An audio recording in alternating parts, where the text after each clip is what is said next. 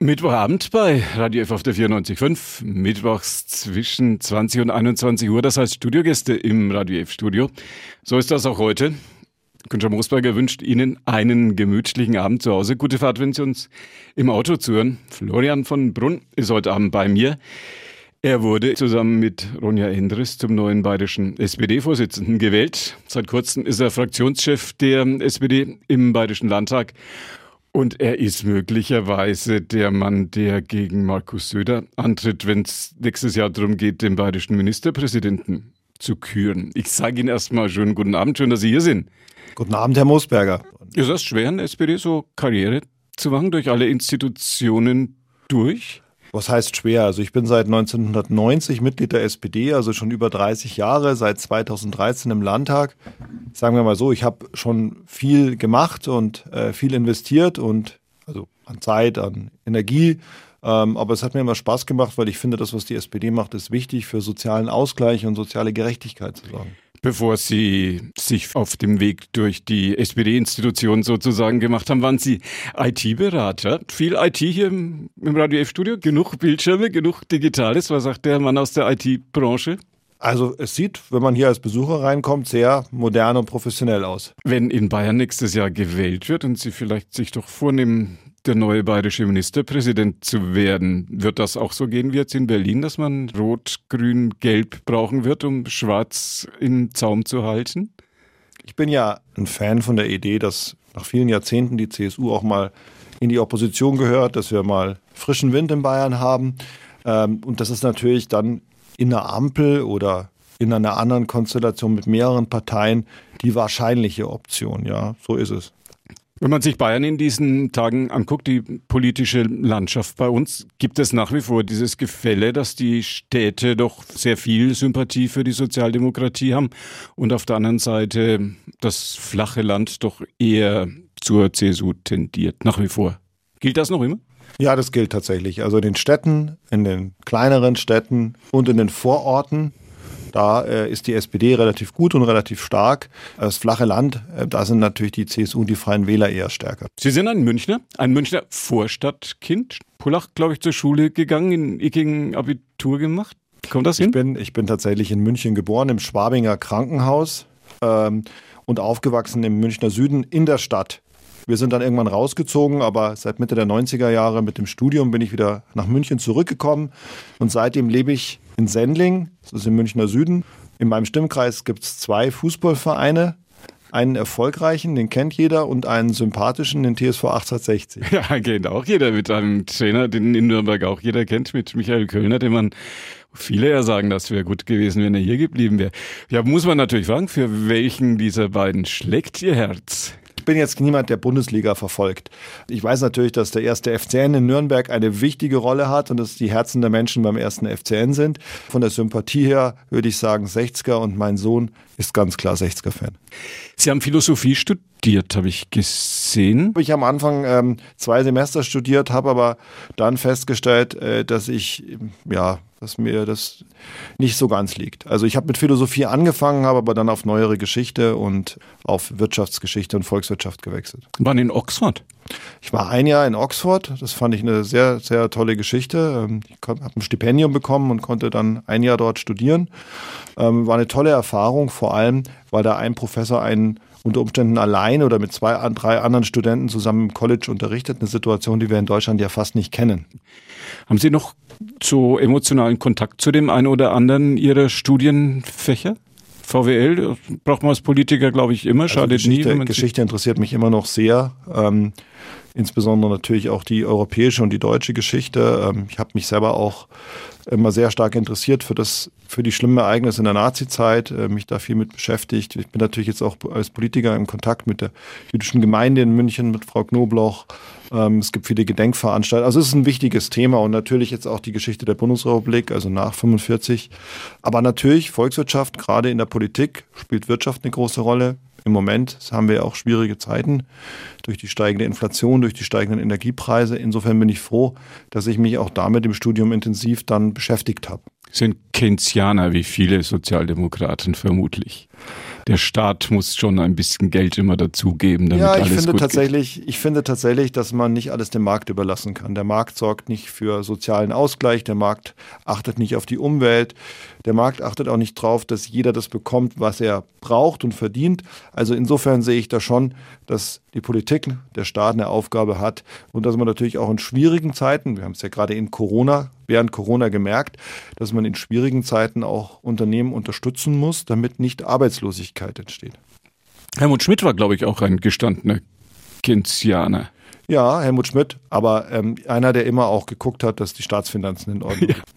Welcher sozialdemokratische Politiker ist Ihnen so gefühlsmäßig am nächsten? Ja, es ist natürlich Willy Brandt zum ja. einen, aber ich bin ja auch, ich habe ja auch Verwandtschaft, meine Urgroßtante Toni Pfülf saß für die SPD schon im Reichstag in den 20er und 30er Jahren. Sie ist 1933 gestorben. Sie hat noch gegen das Ermächtigungsgesetz gestimmt, das sogenannte. Also sie hat Widerstand gegen Hitler geleistet. Ähm, und natürlich ist es toll, wenn man eine so mutige Frau in der eigenen Familiengeschichte hat. Von daher war es keine Frage, ob Sie, wenn Sie Politiker werden und wenn Sie in eine Partei gehen, dass Sie in die SPD gehen. Tatsächlich habe ich es ähm, nicht gewusst zu dem Zeitpunkt, wo ich in die SPD eingetreten bin, weil die Männer bei uns in der Familie immer nur über die Männer geredet haben. Äh, und mir hat meine Tante dann später erzählt, die inzwischen übrigens auch in Nürnberg lebt, äh, als ältere Dame, dass ich mit Toni Pfüll verwandt bin. Also ich habe es nachher erst erfahren. Sind Sie linker Sozialdemokrat? Wo würden Sie sich einsortieren? Also ich bin da bei Willy Brandt, der gesagt hat, wir sind eine Volkspartei der linken Mitte. Wenn man sich ein bisschen mit ihrer Persönlichkeit beschäftigt, dann führt immer kein Weg dran vorbei, dass irgendwann ein Satz zu lesen ist, der da sagt, ja, Sie sind jemand, der schon mit ganz viel Durchsetzungsvermögen den Weg durch die SPD jetzt gegangen ist, um in die Ämter zu kommen und um die Position zu haben, die Sie jetzt haben. Manche sagen, mit Ihnen wäre da nicht so wirklich zu spaßen. Stimmt das? Also ich würde das anders bezeichnen. Ich würde sagen, dass ich Durchhaltevermögen habe. Das braucht man auch in meiner Partei.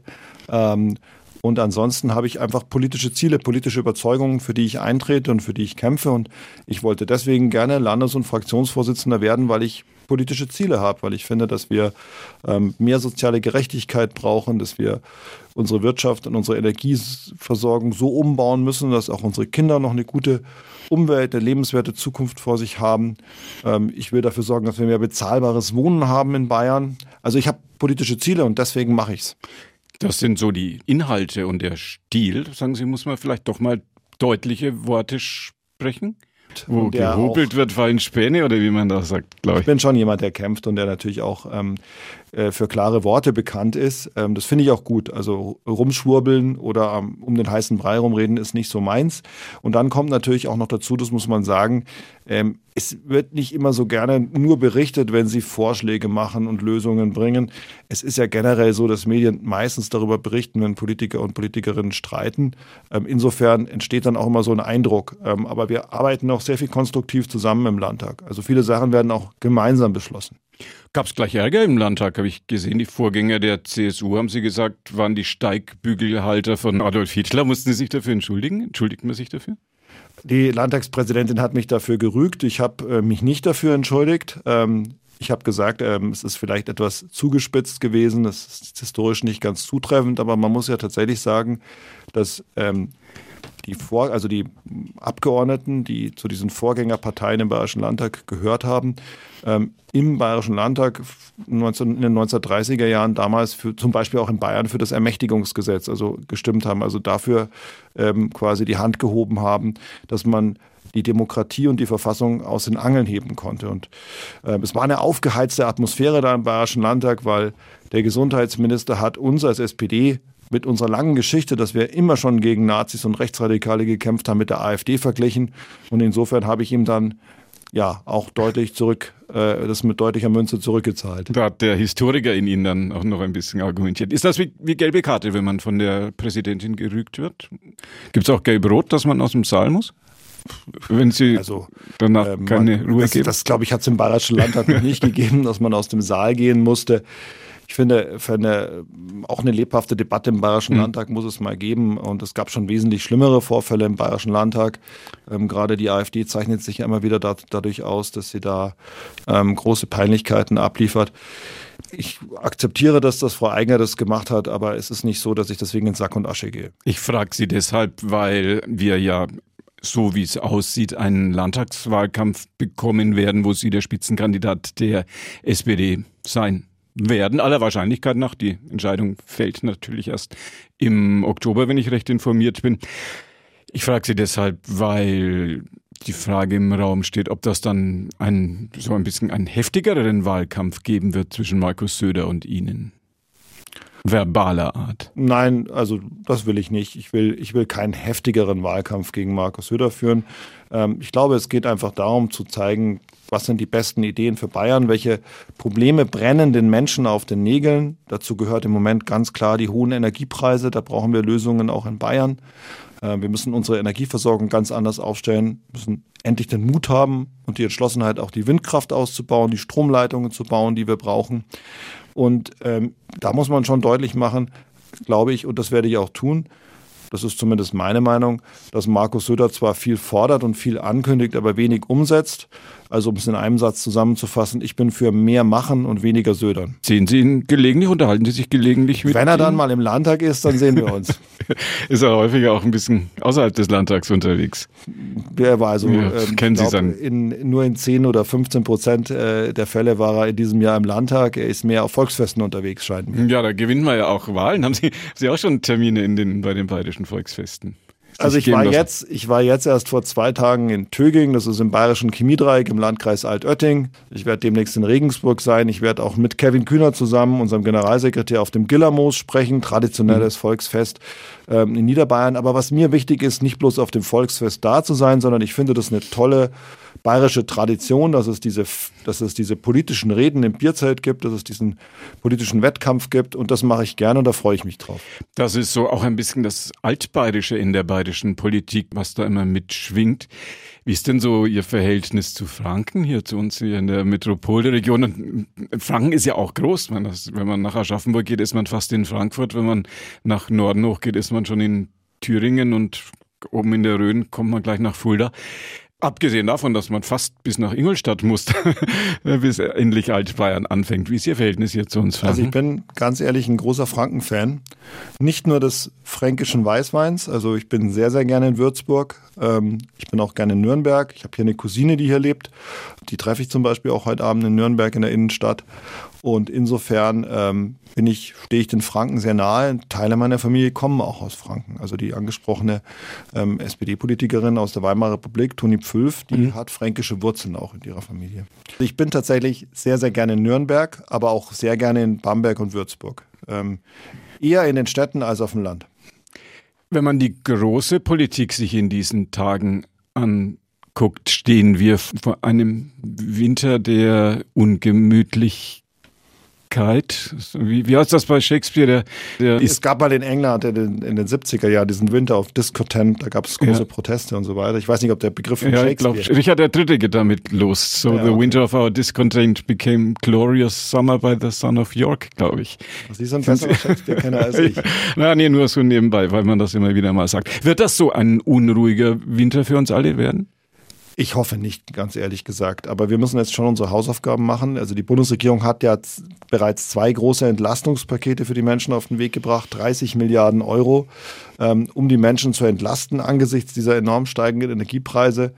Der Bundeskanzler hat gerade angekündigt, es wird ein drittes geben. Wir sagen als SPD, wir sollten auch in Bayern etwas tun, den Menschen zusätzlich Geld geben, zum Beispiel 100 Euro pro Kind.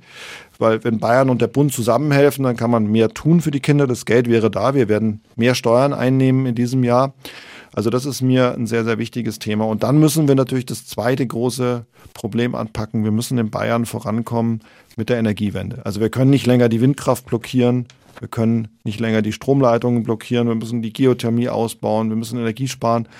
Ja, und da möchten wir als SPD wirklich jetzt vorankommen. Geht beides gleichzeitig. Erstens aus Russland kein Gas zu bekommen und auf der anderen Seite unser eigenes Energiesystem umbauen zu wollen und zu können. Die Bundesregierung hat ja jetzt schon seit März geschafft, dass wir unsere Abhängigkeit von russischem Gas, Öl und russischer Kohle deutlich reduziert haben. Beim Gas brauchen wir nur noch im Moment die Hälfte. Also wir hatten anfangs äh, 60 Prozent russisches Erdgas äh, in unseren Leitungen. Jetzt sind es nur noch 26 Prozent oder 30 Prozent im Moment. Also da sind wir ein deutliches Stück vorangekommen. Die Gasspeicher füllen sich. Ähm, insofern müssen wir diesen Weg weitergehen und es geht natürlich auch darum, das Klima zu schützen für unsere Kinder. Also ich finde, es geht kein Weg dran vorbei an einer erschlossenen Energiewende. Und da reicht es halt nicht aus, wenn man nur auf die Photovoltaik in Bayern setzt, also auf die Sonnenenergie.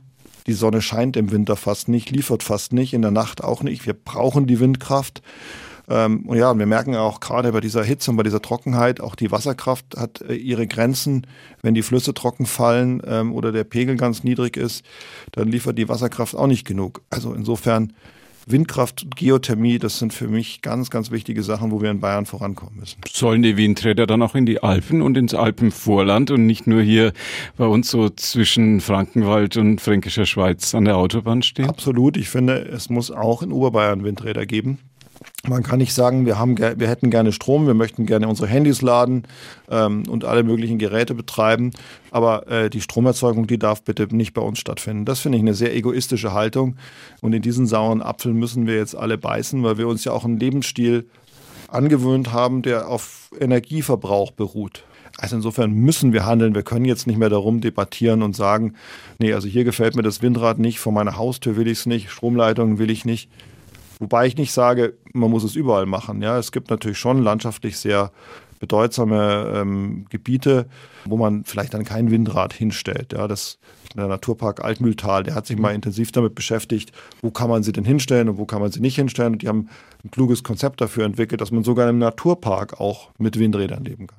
Den Volksaufstand, den die Außenministerin skizziert hat, wenn wir jetzt alle doppelt und dreifache Gasrechnungen bekommen, kommen und wenn manch einem dann das Hemd näher ist als die Hose oder das Portemonnaie näher als die politische Meinung, diesen Reflex sehen Sie nicht. Ich fühle mich als Politiker verpflichtet, mich dafür einzusetzen, dass die Menschen heizen können, dass sie Strom haben und dass sie ihre Rechnungen bezahlen können. Wir werden äh, in der SPD geführten Bundesregierung deswegen dafür sorgen, dass man über einen längeren Zeitraum nicht als Mieter gekündigt werden kann. Wir werden dafür sorgen, dass man nicht den Strom abgestellt, abgestellt bekommt und auch nicht das Gas. Und wir werden gleichzeitig die Menschen weiter entlasten. Und das ist schon eine Aufgabe der Politik. Wenn die Politik die Menschen allein lässt, dann gibt es natürlich zu Recht Proteste. Aber genau das, das sage ich jetzt für die SPD, werden wir nicht tun und das darf auch nicht passieren. Sie segeln in einen Wahlkampf, der dann infolge dieses Winters auf uns alle zukommt. Es kann sein, dass natürlich die Frage der Energieversorgung und der Preise, das ist sehr wahrscheinlich, im nächsten Jahr Wahlkampfthema ist.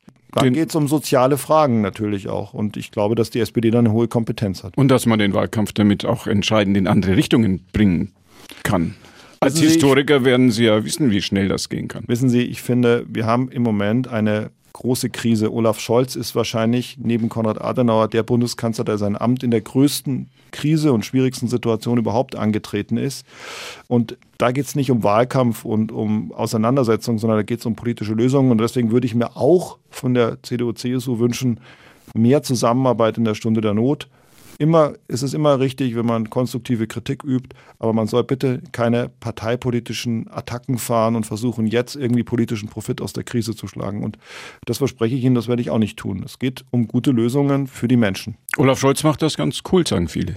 Ich finde das sehr beruhigend, dass wir einen Bundeskanzler haben, der ähm, sehr besonnen agiert, der mit ruhiger Hand da vorgeht und der immer auch überlegt, wenn er zum Beispiel entscheiden muss, ob es welche Waffen an die Ukraine äh, geliefert werden, ob das äh, die Gefahr zum, einer Eskalation zu einem Atomkrieg zum Beispiel in sich birgt. Also in so einer schwierigen Lage muss man abwägen. Ich erinnere nur daran, dass Friedrich Merz im März diesen Jahres gesagt hat, wir machen ein Komplettembargo, wir wollen gar kein ähm, Erdgas mehr aus Russland. Wir hätten jetzt die höchste Arbeitslosigkeit und Zusammenbrüche von vielen Firmen, eine desolate soziale Situation. Und da bin ich froh, dass Olaf Scholz Bundeskanzler ist. Zwei Fragen noch an Florian von Brunn, dem neuen, sagen wir mal in Anführungszeichen, starken Mann der SPD bei uns in Bayern. Gerhard Schröder soll weiterhin, wie sagt man in der SPD, soll weiterhin Genosse von Ihnen bleiben? Es ist wohl juristisch schwierig, ihn auszuschließen, aber ich finde, er teilt nicht mehr unsere Werte. Ich verstehe nicht, was er macht. Er sollte vielleicht die Kritik, die es an ihm gibt, die berechtigt ist, annehmen und sich da zurückziehen.